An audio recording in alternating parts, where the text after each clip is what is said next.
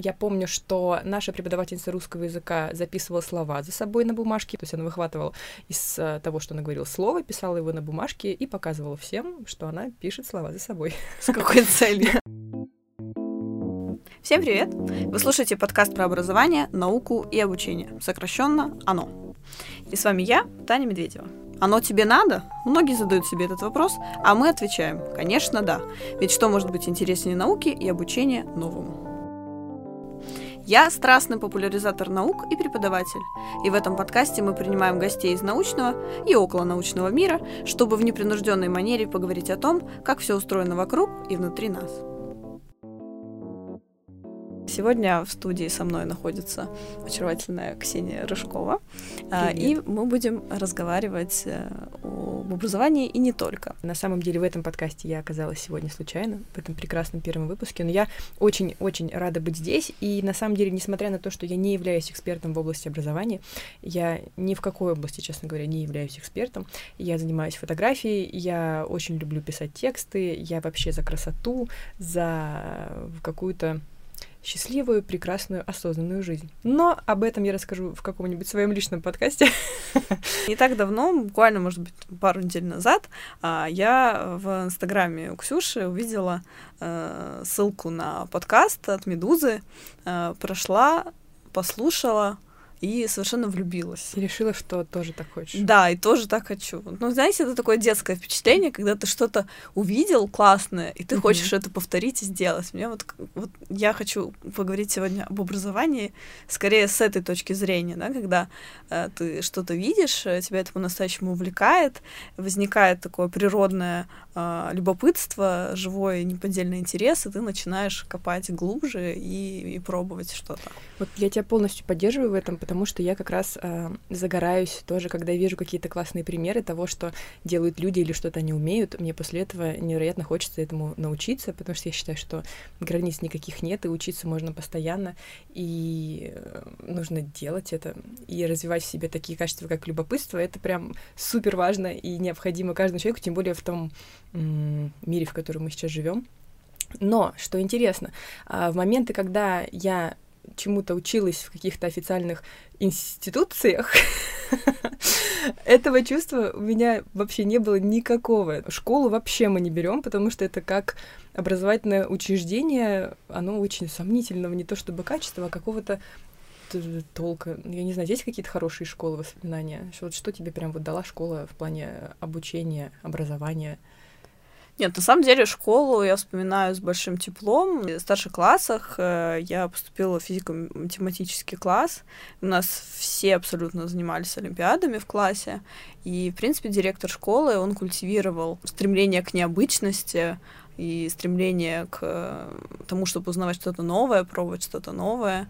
Это просто удивительно. Да. Мне кажется, это просто вот еще одна пропасть между нами, потому, потому что для меня школьные воспоминания это скорее какое-то общение со сверстниками там и подружками и какие-то удивительные познания в этой области. Но в плане образования очень мало было интересного. Но вот, кстати, я сейчас а, все это пролистываю в голове и понимаю, что единственное, что мне прям очень-очень-очень нравилось, это были за за занятия по английскому языку, но это было вне школы. То есть это, опять же, очень а, увлеченная, увлеченная женщина преподавала нам английским необычными путями, в смысле со всякими играми, песнями, танцами и всем таким. Мы там смотрели мультики какие-то на английском.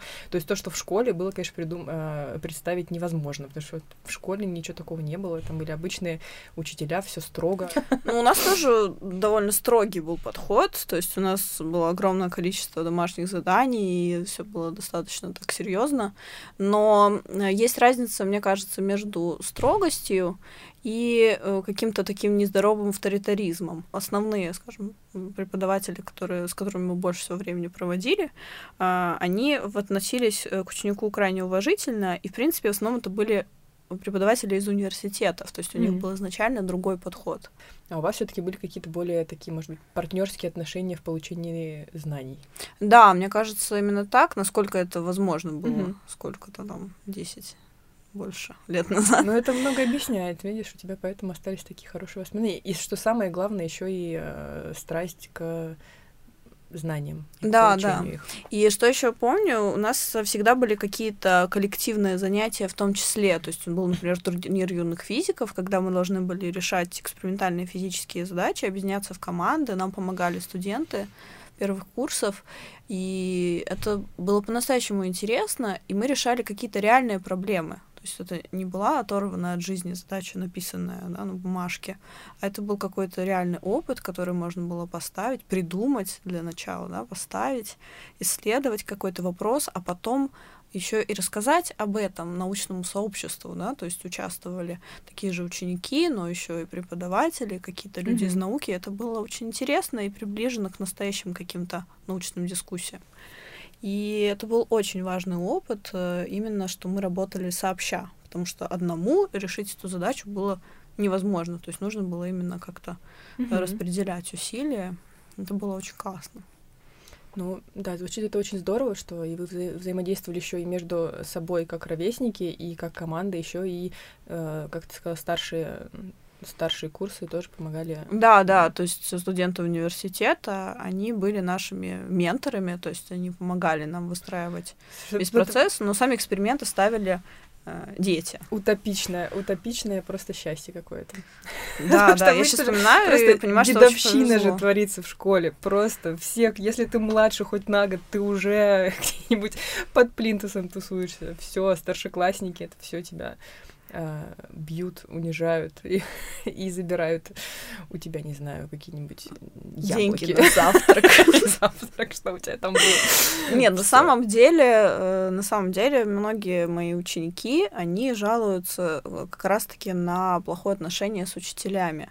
То есть учителя позволяют себе повышать голос, использовать ненормативную лексику Господи, и переходить на личности. То есть это те вещи, которые, мне кажутся, просто немыслимыми не то что в классе, а в принципе при общении с любым человеком.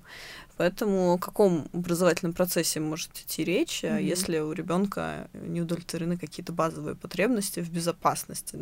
Ну, да. Ну, я надеюсь, что твой пример это скорее не то чтобы надеюсь, а мне кажется, что это пример здорового какого-то общества и здорового поведения. То есть там детские сады, школы, да, университеты, я вот это вот все имею в виду. Скорее всего, люди, практически все, неизбежно проходят через это. То есть, ну, есть там, конечно, какие-то сейчас там частные школы или домашнее образование, но в целом большинство людей все равно пойдут, скорее всего, в обычную школу. И, вероятно, они столкнутся там с тем, с чем сталкивались мы, я не могу сказать, я и те, кто был со мной. я надеюсь, что такие люди есть. И, э, ну, кто-то, возможно, кому-то посчастливится пойти в такую школу, которая была у тебя. Да, но я думаю, что это еще идет э, из семьи. То есть сейчас, мне кажется, очень сильно изменились отношения в семье между родителями и детьми. И сейчас очень много мы говорим о воспитании э, своего правосознание, да, то есть mm-hmm. чтобы ребенок понимал, что у него есть э, права и что есть какие-то личные границы, которые нужно отстаивать. Другой вопрос, что нужно учить ребенка отстаивать границы каким-то, ну, скажем, интеллигентным образом, да, это тоже такой процесс достаточно сложный. Идея в том, что я считаю, что современного ребенка не так не просто, так просто унизить. унизить, да, вовлечь в такие вот э, отношения покровительственные. Я хочу перескочить со школы, э, по, по поводу которой мне, видимо, не очень много чего можно рассказать, кроме каких-то э, баек, которые, я думаю, не подходят под тему нашего подкаста. А, давай перескочим тогда к университету. И я тоже тогда сразу быстренько отчитаюсь, и мы перейдем потом к более нормальной вселенной, которую представляешь ты.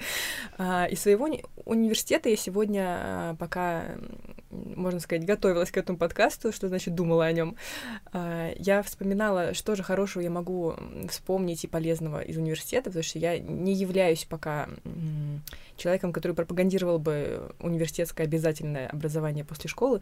Я считаю, что там все гораздо сложнее, не обязательно делать это сразу после школы, выбирать себе профессию, это как, уже как-то теряет смысл, а, вот, и можно как-то иначе к этому относиться, чем относились к этому мы в наше время, когда поступала я в университет.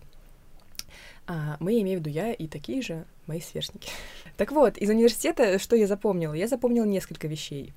Например, что я все так же ненавидела физкультуру, как и в школе. Я помню, что наша преподавательница русского языка записывала слова за собой на бумажке и показывала их обычные рандомные слова. То есть она выхватывала из uh, того, что она говорила слово, писала его на бумажке и показывала всем, что она пишет слова за собой. С какой целью? а, ну, видимо, она как-то фиксировала, она так а, хайлайты, знаешь, делала, что, что она считает важным, стоит отметить в ее речи. И иногда это действительно были какие-то... Да, это были какие-то слова, которые действительно были какие-то сложные, и стоило их записать и показать всем, как выглядит написано это слово. А потом я стала замечать, что она, в принципе, иногда записывает любые слова и и всем их показывает. Может быть, она э, увлекалась э, составлением кроссвордов? Может быть, но ты знаешь, это была уникальная женщина, которая мне очень запомнилась. И еще одна женщина, которая мне запомнилась, это преподавательница по английскому, которая всех называла товарища. Comrades. Да, да, да, да, совершенно верно, так она и говорила. И... Наверное, как в тех учебниках, по которым она преподавала. Да, она вот так и выглядела сама, как, в принципе, этот учебник, и она прям это все распространяла всем своим видом и поведением ауру этого учебника. Что, в принципе, тут же буквально на первых занятиях отбило у меня любое желание заниматься английским языком в таком контексте и на какое-то время я перестала просто разговаривать. Вот, потом вновь начала. Я перестала разговаривать и общаться с людьми. А, я вернулась к этому уже потом. Английский меня накрыл волной, когда я стала путешествовать. Он как-то сам у меня разлочился. Я до сих пор не знаю, как это произошло. Благодаря ли там сериалам, песням или, не знаю, общению в пьяном виде с какими-то милыми иностранцами. Но, в общем, он вернулся ко мне. Я теперь им более-менее владею и не учу его специально, как, как и не учила.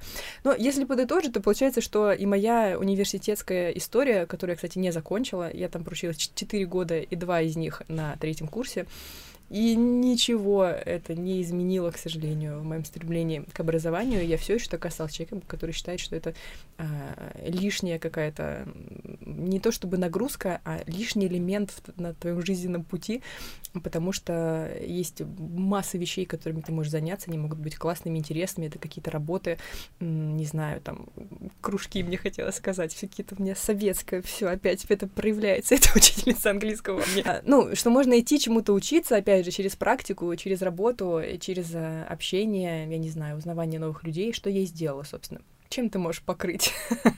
я уверена, у тебя есть невероятно прекрасный опыт. Э, На самом деле с университетом все было несколько сложнее.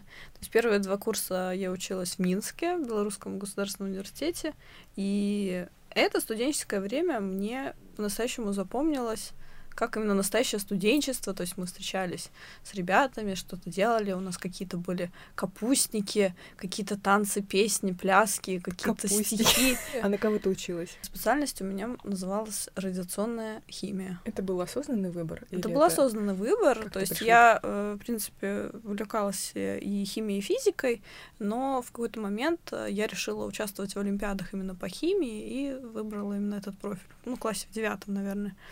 И когда я поступала, у меня э, было несколько идей. Я думала поступать либо на фармацевта, опять же, на химфаке. В моей голове сейчас играет музыка из Breaking Bad просто. Да, но потом э, уже, собственно, когда я пришла в университет приносить документы, э, там э, присутствовали преподаватели с разных кафедр, и они рассказывали про особенности того или иного профиля. И вот живое общение с преподавателями позволило мне сделать какой-то более осознанный выбор, потому что оказалось, что фармацевты именно с точки зрения химии, они не разрабатывают новые препараты, этим занимаются биологи. А твоей целью было изобрести А я хотела, да, конечно, лекарство от рака. Лекарство от рака, излечить вообще всю планету, решить вопрос с голода. То есть вот это, это же юношеский максимализм. Ну, вот это я понимаю, 17 лет. выбор. Человек да. пришел И э, появилось новое э, предложение, новое направление открылось, э, радиационная химия. Оно открылось в связи с тем, что в Беларуси началось строительство атомной электростанции. И изначально весь наш курс набирался как раз-таки, чтобы работать uh-huh. на этой атомной электростанции. И я, на самом деле, была влюблена совершенно в тему энергетики, атомной энергетики. Я собиралась, опять же, прям совершить прорыв в, атомных, э, в атомных электростанциях. Может, это сейчас какое-то новое слово? Передать свою любовь и влюбленность и вот заразить нас всех этой э, аурой радиационной хим химии. Что в этом может быть такого прекрасного? Ну, что тебя очаровывало в этом? Ну, на самом деле, мне до сих пор это в каком-то смысле очаровывает, несмотря на э, лозунги экологов о том, что это очень опасно и плохо. На самом деле я на самом деле я до сих пор верю в то, что атомная энергетика на самом деле это достаточно э, хорошая альтернатива. И если сравнивать с сжиганием да, нефти и угля, то атомная энергетика она гораздо более экологичная. Но не будем сейчас вдаваться в подробности. Сейчас, конечно, все больше про солнечную энергетику, про ветровую, но надо сказать, что даже там 10 лет назад э, это все было не так сильно развито, и сейчас э, какие-то есть подвижки к созданию каких-то альтернативных э, форм, и нужно понимать, что это все еще экономически должно быть обосновано. Собственно, после второго курса я перевелась в Москву и закончила Российский химико-технологический университет, опять же, по специальности радиационная химия. Так, короче, куда тебя возьмут на работу? Ну, в общем, я могу работать э, в лаборатории, я могу работать э, инженером на химическом производстве. Это может быть связано с энергетическим циклом или не обязательно. Э, то есть инженер-технолог в самом широком смысле этого слова. Но также на старших курсах мне предложили стажироваться в Бурназянке. Это где? Федеральный медико-биологический центр. Вот. Э, имени Бурназяна, это, в общем-то, ребята, которые занимаются э, ядерной медициной в России. То есть это все, что связано с лечением, диагностикой э, онкологических заболеваний. Mm-hmm. Это было очень интересно, когда я собственно, попробовала этим заниматься, да, опять же, мы переходим к вопросу практики, я поняла, что мне это совершенно не подходит, такая, ну, такая жизнь, скажем так, да, такой лайфстайл, потому что если ты занимаешься наукой, ты должен заниматься только наукой и ничем кроме. Ну, по крайней мере, до определенного возраста. А я хотела сказать, что ты забегая вперед, учитывая то, что ты не стала э, ученым э, в привычном понимании этого слова, и ты не занимаешься наукой вот как человек, который откроет через несколько лет какой-то уникальный элемент или какое-нибудь вещество или что еще там открывают ученые. Насколько мои познания нещадно малы в этой области. А, но нет ли у тебя какого-то разочарования или, может быть, грусти на тему того, что вот ты решила, очевидно, у тебя были очень ясные намерения, когда ты пошла учиться, тебе все нравилось, все было здорово, но вот ты, не, ты решила не быть суперученым, и что дальше? Когда я закончила университет, я поняла, что я не буду заниматься у нас было очень долгое обучение, то есть я в общей сложности училась почти 7 лет э, именно в университете. И я поняла, что мне не подходит именно карьера ученого, и было очень тяжело. Это решение не просто мне далось, потому что было очень большое давление со стороны родственников, семьи, знакомых. И какие-то были ожидания на меня возложены, повышенные, э, что касается научной карьеры. Э, но я рада, что я все-таки прислушалась к себе и сделала этот осознанный выбор, mm-hmm. потому что сейчас я совершенно четко понимаю и вижу подтверждение этому буквально каждый день, что у меня совершенно другая миссия. То есть моя миссия не э, заниматься наукой, да, как наукой да, в лаборатории, mm-hmm. а моя миссия э, просвещать других людей, потому что это то, что у меня действительно хорошо получается делать, и то, к чему у меня талант. И я вижу, что я двигаюсь в правильном направлении. Это потрясающий цикл, по-моему. Я думаю, что это очень здорово и абсолютно все естественно, не зря, и, блин, очень круто, что ты со всеми своими знаниями, что именно ты станешь человеком, который будет учить э, наших детей. Кстати. Кстати, будешь ли ты каким-то образом учить наших детей? Да, очень, очень, кстати, ты затронула эту тему. Да, на самом деле я э, долгое время преподавала исключительно частным образом, да, чтобы э, ученик достиг своей цели. Ну, чаще всего эта цель была э, поступить в зарубежный вуз, либо в зарубежную школу, либо в зарубежный вуз. И все-таки я считаю, что знания нужно получать для чего-то, да, то есть на каждом отрезке э, времени Полностью нужно понимать, согласна. для чего ты это делаешь. Потому что если ты учишь просто так, то, во-первых, очень часто теряется запал, и просто перестает интересовать, да, то или иное занятие. Ну, например, даже те же самые иностранные языки. А, если ты понимаешь, что тебе это нужно для путешествия, у тебя появляется стимул а, что-то новое изучить, э, опять же, в контексте, да, беседы с людьми. А если ты никогда в жизни иностранцев в глаза не видел, то учить иностранный язык, наверное, немного странно. Ну, да, если ты, конечно, просто не хочешь э, сыпать потом фразочками. Знаешь, есть э, такие люди, которые винчивают э, в свою речь иностранные слова. И, может быть, вот как раз для этого они учат иностранные языки, чтобы потом всех доканывать. Ты думаешь, специально они это делают? Конечно. Я Просто я постоянно использую какие-то английские фразы, вот, э, но я это делаю просто потому, что мне часто английская фраза приходит быстрее в голову, чем Слушай, русская. но у тебя есть... Э, ну, просто я по-английски больше общаюсь в течение вот, дня, чем по-русски. У тебя есть веская причина и основа. А есть еще, знаешь, вот э, я, например, иногда, когда общаюсь с э, иностранцами и слышу от них какие-то слова-паразиты. Допустим, недавно я месяц ходила и повторяла итальянское слово «аллора», просто потому что я фотографировала итальянку, которая постоянно это говорила. И это слово просто прицепилось ко мне как припейник. Я с ним ходила. Чао, капуччо, Милано, итальяно. Вот, вот. Грация миле. Очень люблю итальянский изображать язык. Вот, вот, я тоже согласна. Я надеюсь, сейчас итальянцы не обидятся это очень заразительный язык. Вот, невероятно. Просто ты слышишь и начинаешь повторять, не зная даже, что это за слово. Так а еще... там главное интонация и жесты. Можно да. не знать слов, все, да. все, все тебя поймут. Так еще этот язык, он насыщен словами, именно теми, которые э, очень часто выражают какие-то просто оттенки эмоций или мыслей. Вот они в себе никакого суперсмысла не несут, как наши э, вот, короче, или ну вот, давай, или эх, ну вот что-то такое. Но они настолько приятнее на слух и на произношение, что интересно. Просто вот скажите «Алло, Аллора. Это же, это же приятно все перекатывается.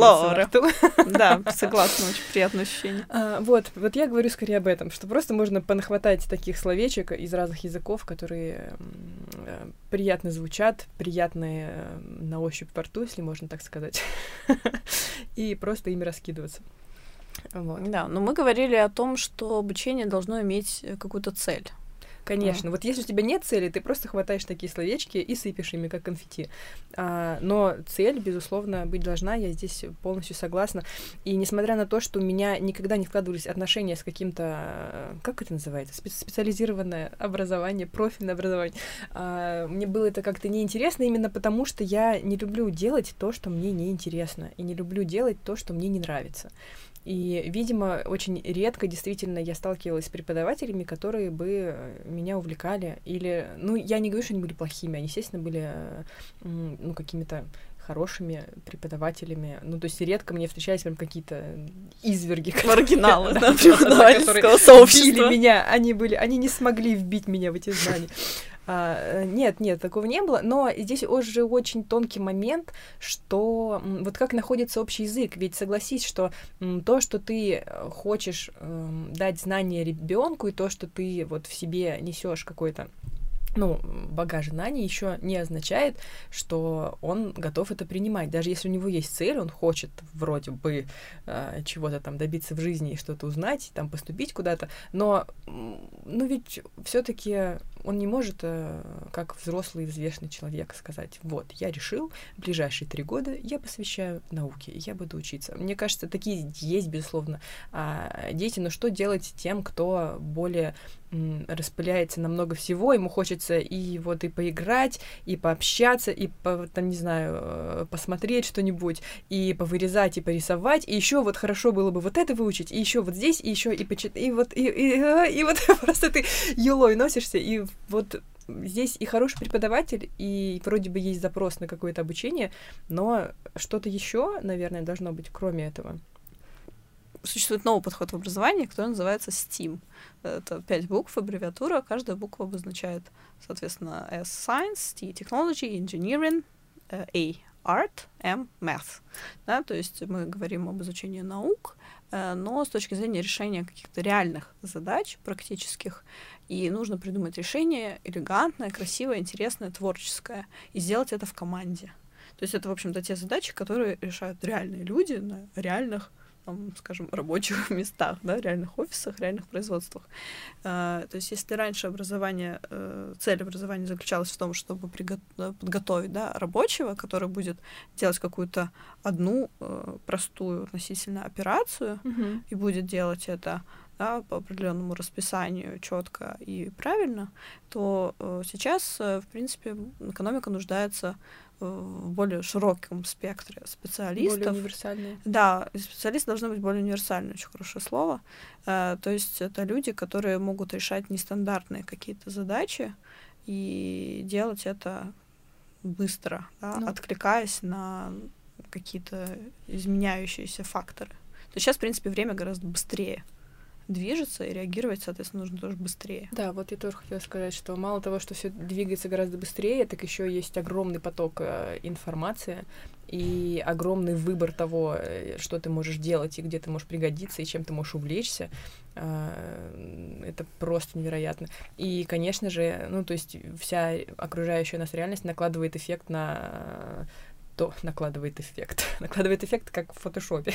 или, или как в Инстаграме, маску.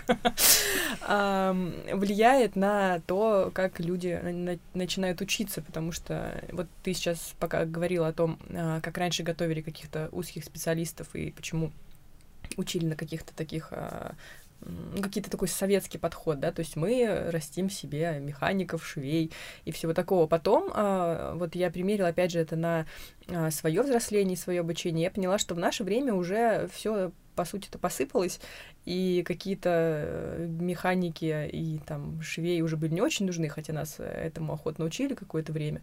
То есть я помню все эти уроки труда, где мы шили, пекли. Да, мы тоже. Да-да-да, и, кстати, вот недавно тоже, пока я слушала один из подкастов Медузы, мой любимый. А, там тоже вспоминались вот эти вот уроки труда, и почему они были раздельные, и что, кстати, меня тоже только сейчас я об этом задумалась, почему нас делили, собственно, по половому признаку, и женщин учили готовить и шить, а, вот, а мальчиков учили делать какие-то табуретки и что-то еще тайное, чего мы никогда не видели, потому что у них это не очень получалось, видимо. Но нашу еду они охотно ели.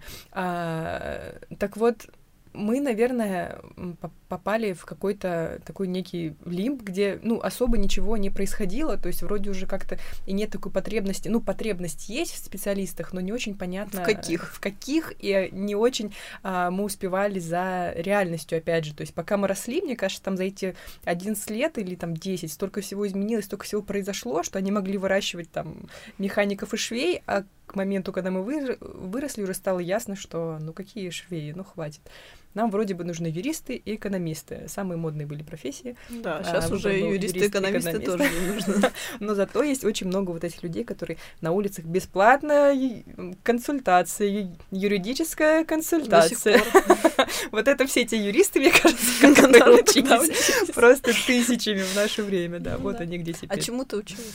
А, я училась на филфаке специальной журналистика. Э, что, в принципе, кстати, у меня тоже была цель, не такая уж я никчемная, у меня была цель а, в, на мое обучение, чего я хочу достичь. У меня а, не было цели получить какую-то но какую-то Нобелевскую премию. Какую-то вашу, да? Да, у меня была всего лишь цель научиться писать. На третьем курсе, когда пошла идея с практикой, я, я поняла, что если хождение в институт на предметы, которые мне не очень интересны, я еще могу вынести ради того, чтобы меня в какой-то момент все-таки мы начнем писать, и я наконец-то смогу этому научиться, потому что до этого все были какие-то лекции, э, античная вот эта вся история, литература зарубежная, наша, русский язык, опять же, с показыванием слов, это преподавание преподавательниц. И, в общем, все предметы были достаточно понятные, и мне было понятно, что, ну, все это можно изучать самому, и у меня был вопрос, зачем это делать в университете, что я надеялась, что там есть какой-то тайный где-то кладезь знаний, который я могу только, се- только там получить, ингредиент. Где, где этот секретный ингредиент к правильному, к правильной писанине. Но э, когда я его не нашла, и более того, меня уже прям вынуждали идти куда-то на какую-то практику, на странные вообще э, какие-то места, вот, я поняла, что этого я точно не вынесу я решила, что надо уходить. Вот, и я ушла гордо из университета э, с мыслью о том, что не нужно мне все это, и, в общем, я смогу это все сама изучать. И все.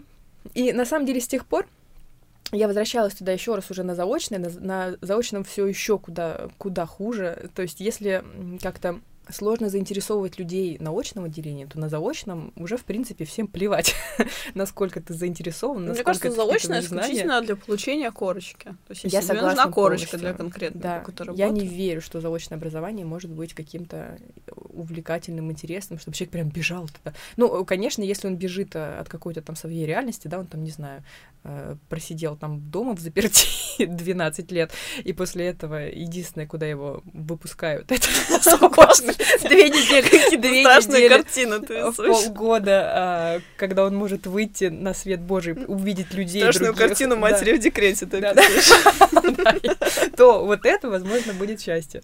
Так что все таки хорошо заочное образование оправдано, в нем есть смысл, он спасает людей с Ну, сейчас вместо заочного образования, мне кажется, что есть очень классная альтернатива, да, дистанционное образование. Онлайн-образование — это вообще моя любимая тема, потому что я преподаю онлайн, это супер развязывает руки. Я ну, понимаю, что даже, допустим, пять лет назад не было таких э, технологий, чтобы преподавать онлайн по-настоящему качественно. Потому что если мы говорим про изучение языков, когда мы можем общаться да, в режиме говорящая голова, да, что-то рассказывает, и, например, скинуть какое-то задание, то я преподавала науки, и этого формата было недостаточно. То есть сейчас я использую виртуальную доску, то есть я на планшете пишу. Виртуальная реальность, я думаю, ты скажешь. Виртуальная реальность, это было там бы круто. взрывы. Было бы круто, да, это следующий этап. Но э, как бы идея в том, что ученик видит то, что я пишу, и мы как будто бы находимся в одном пространстве, да, в одном образовательном пространстве, только оно онлайн. Ну, то есть да? оба на а планшетах, и ты через какую-то программу можешь показывать, что ты пишешь, как ты пишешь на доске. Да, например, да, да. Ну и параллельно мы обсуждаем, то есть вот решаем какую-то задачу, то есть я что-то зарисовываю, что-то показываю, да. Ну, и есть... все это в реальном времени происходит. Да, да, да. Mm-hmm. И это очень удобно. То есть раньше просто даже скорости интернета э, было недостаточно. И графические планшеты, они были не настолько чувствительны, чтобы это было удобно, да, рисовать и писать э, именно в режиме онлайн. Вот, и сейчас мы переживаем просто яркий всплеск э, онлайн каких-то образовательных возможностей. И я сама постоянно что-то изучаю, например, на EDX. Э, я сейчас прохожу курс от Гарварда про neuroscience, про нейробиологию, и это очень интересно. То есть я раньше всегда думала, что биология это вообще не мое, что биология это что-то очень сложное, одновременно скучное, а сейчас Странно я... тебя это слышать. От а человека, сейчас... который изучает науку, что что-то может быть скучно. Ну. Что может быть скучнее науки? Ну, как-то с биологией у меня сложно отношения складывались, а сейчас я э, как раз-таки огромное количество времени э, трачу на какие-то изыскания в этой области, и мне это искренне интересно, особенно все, что связано с мозгом, но и не обязательно. Интересно мне, в общем-то, все сферы. Потому что, мне кажется, биология очень приближена к нашей повседневной жизни. То есть химия и физика — это что-то такое иногда теоретическое. То есть для практического использования может быть не очень интересно знание какой-то формулы, да, или там какого-то механизма реакции. Слушай, я вот сейчас... А биология — это что-то такое очень близкое к телу. Я хочу поспорить с тобой, потому что я вот вспомнила, что Uh, у меня есть знакомая, которая периодически смотрит, есть у, такие вот Господи, я не знаю, можно ли это говорить, но мы сейчас просто проверим. Если что, мы вырежем. А, она смотрит паблик, где показываются нелепые человеческие смерти, представляешь? И вот когда ты говоришь о том, это что... премия Дарвина Химия и физика не очень применимы в жизни, мне кажется, в принципе, многим людям это пошло бы на пользу. И, возможно, спасло бы им жизнь. Потому что те истории, которые э, она успела мне рассказать о том, как люди по-идиотски абсолютно заканчивают свою жизнь, когда они не планировали этого сделать явно. А вот мне кажется, очень-очень-очень было бы полезно периодически применять знания базовые химии и физики в своей жизни. Я думаю, еще а, этим славятся всякие ролики из русского Ютуба, тоже трэш, угар, где люди что-нибудь поджигают, что волосы себя на голове, случайно взрывают, случайно роняют, э, неправильно планируют то, как ведут себя предметы, которые падают сверху вниз, как работает гравитация. Ну, вот какие-то такие вещи.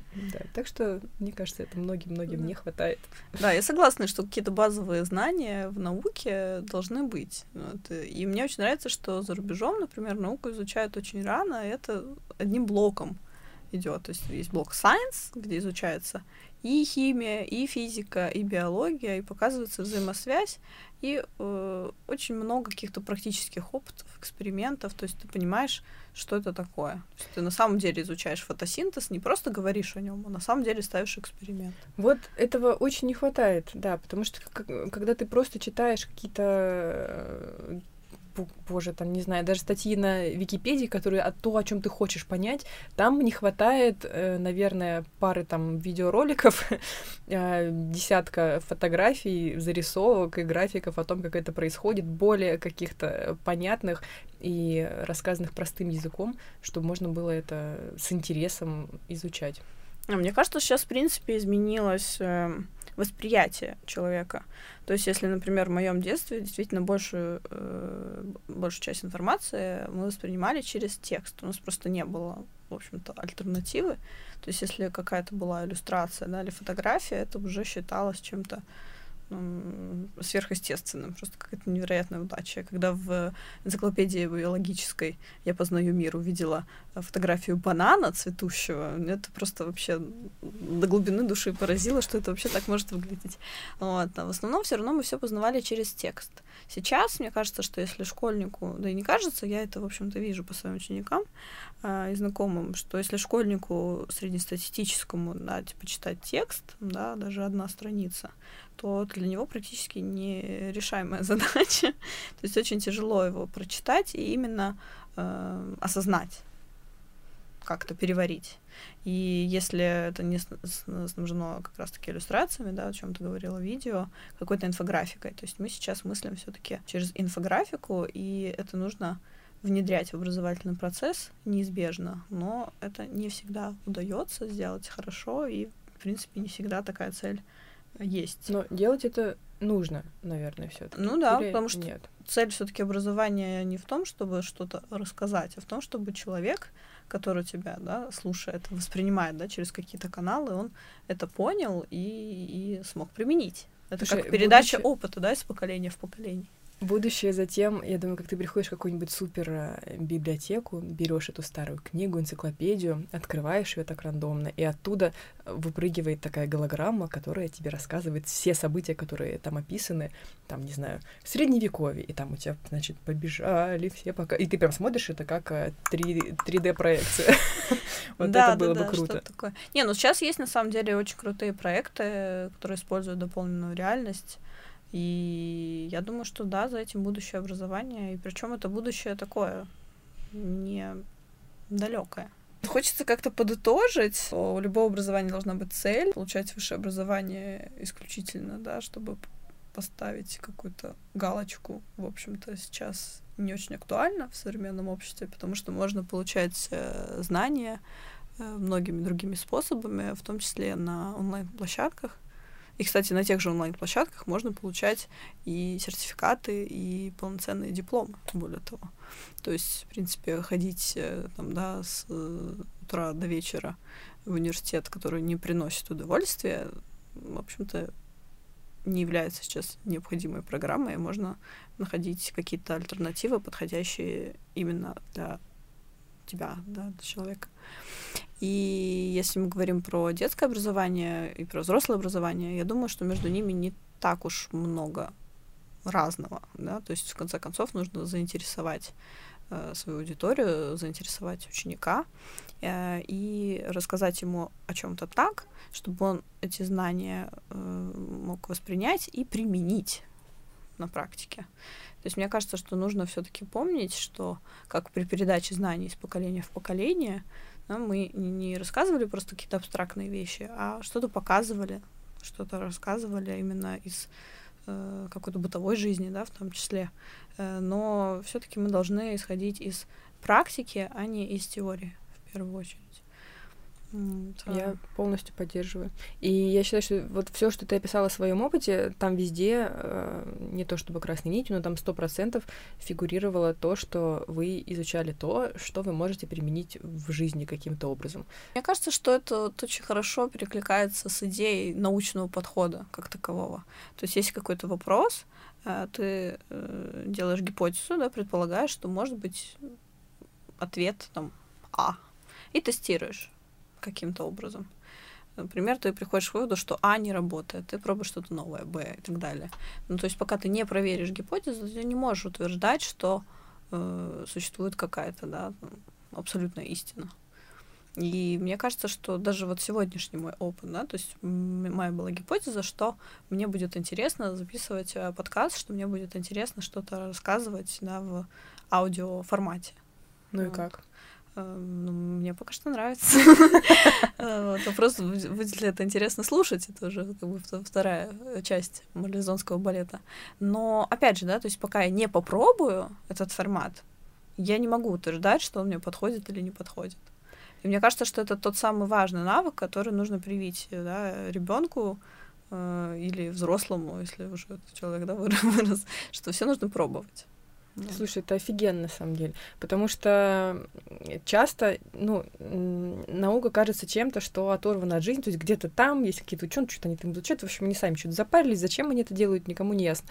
А, но на самом деле ведь действительно это то, что окружает нас постоянно, каждый день, там все, что ты упоминала, абсолютно э, все, и даже биология, которая тебе не очень нравилась, все равно это то, с чем мы сталкиваемся так или иначе каждый день, каждую секунду это происходит. И это те вещи, которые невероятно интересно и круто было бы знать. Да, то есть наука в конечном счете это просто э, способ описать мир, который нас окружает, э, и находить какие-то пути взаимодействия с этим миром. О, мне кажется, это отличное завершение. Так что, так что изучайте науку, стань медведем. Ксюша, спасибо большое за сегодняшнюю беседу. Мне очень понравилось. Я думаю, что у нас получился очень интересный подкаст. О. Надеюсь, что нашим слушателям понравится. Пожалуйста. Мне очень понравилось. Мне тоже очень понравилось. Мы, в общем, получили, получили удовольствие от процесса. Это самое главное. В следующих выпусках э, мы будем говорить э, с экспертами по педагогическому дизайну. Наконец-то. Э, и также в нашей студии появится специалист по нейробиологии, который поможет нам разобраться, как же наш мозг э, помогает нам запоминать, усваивать э, и, собственно, участвовать в образовательном процессе. С вами была я, Таня Медведева, и моя гостья Ксения Рыжкова. Всем пока. Пока-пока. Оно тебе надо? Многие задают себе этот вопрос, а мы отвечаем, конечно, да. Ведь что может быть интереснее науки и обучения новому?